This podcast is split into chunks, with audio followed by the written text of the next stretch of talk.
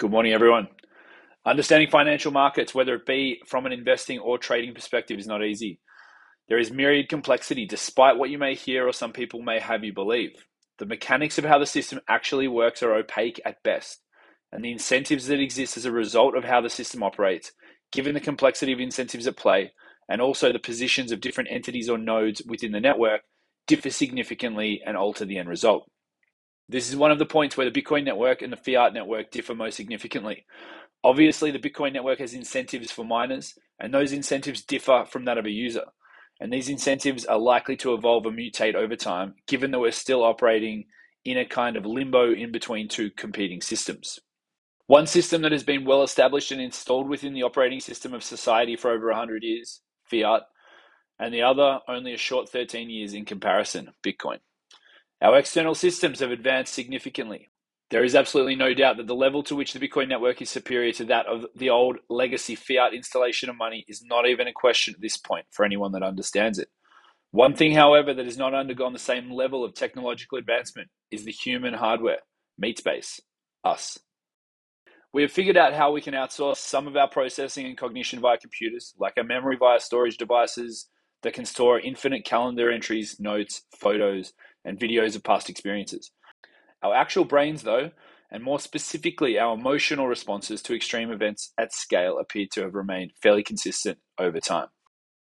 The two main malwares that affect our cognitive operating systems are those of fear and greed.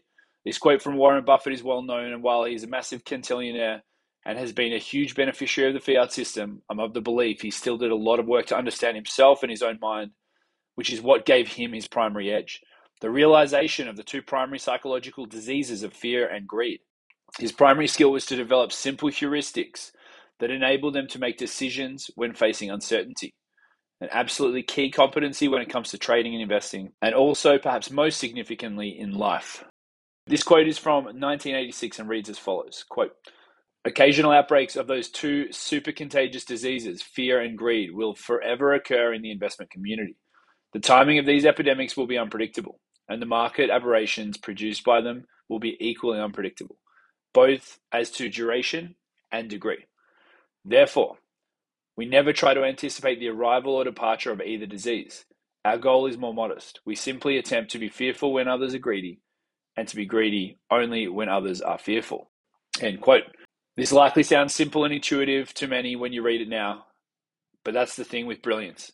It appears simple, I can assure you to execute this simple strategy when operating under the complexity of experience, it becomes obvious pretty quickly that it's anything but. Right now, within markets, fear is at extremes.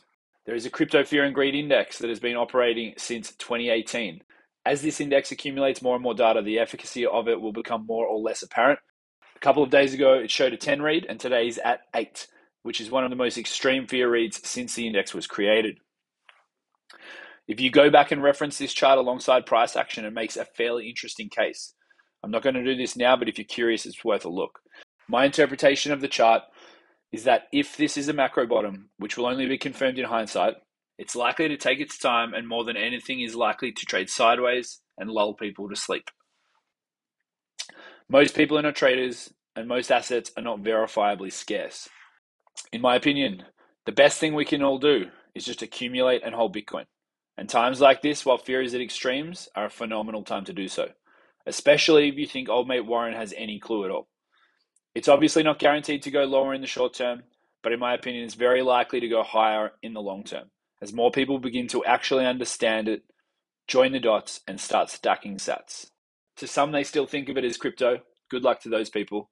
For the initiated, it is the most advanced version of money ever invented. If you believe this as I do, then it's a game of accumulating as much as you can while we try to wake up as many normies as possible to the impending collapse of the fiat Ponzi. Like I said, this is certainly not financial advice, but it seems obvious to me that the disease of fear is in high supply right now. Act accordingly. Hope you have a great day. I'll speak to you tomorrow.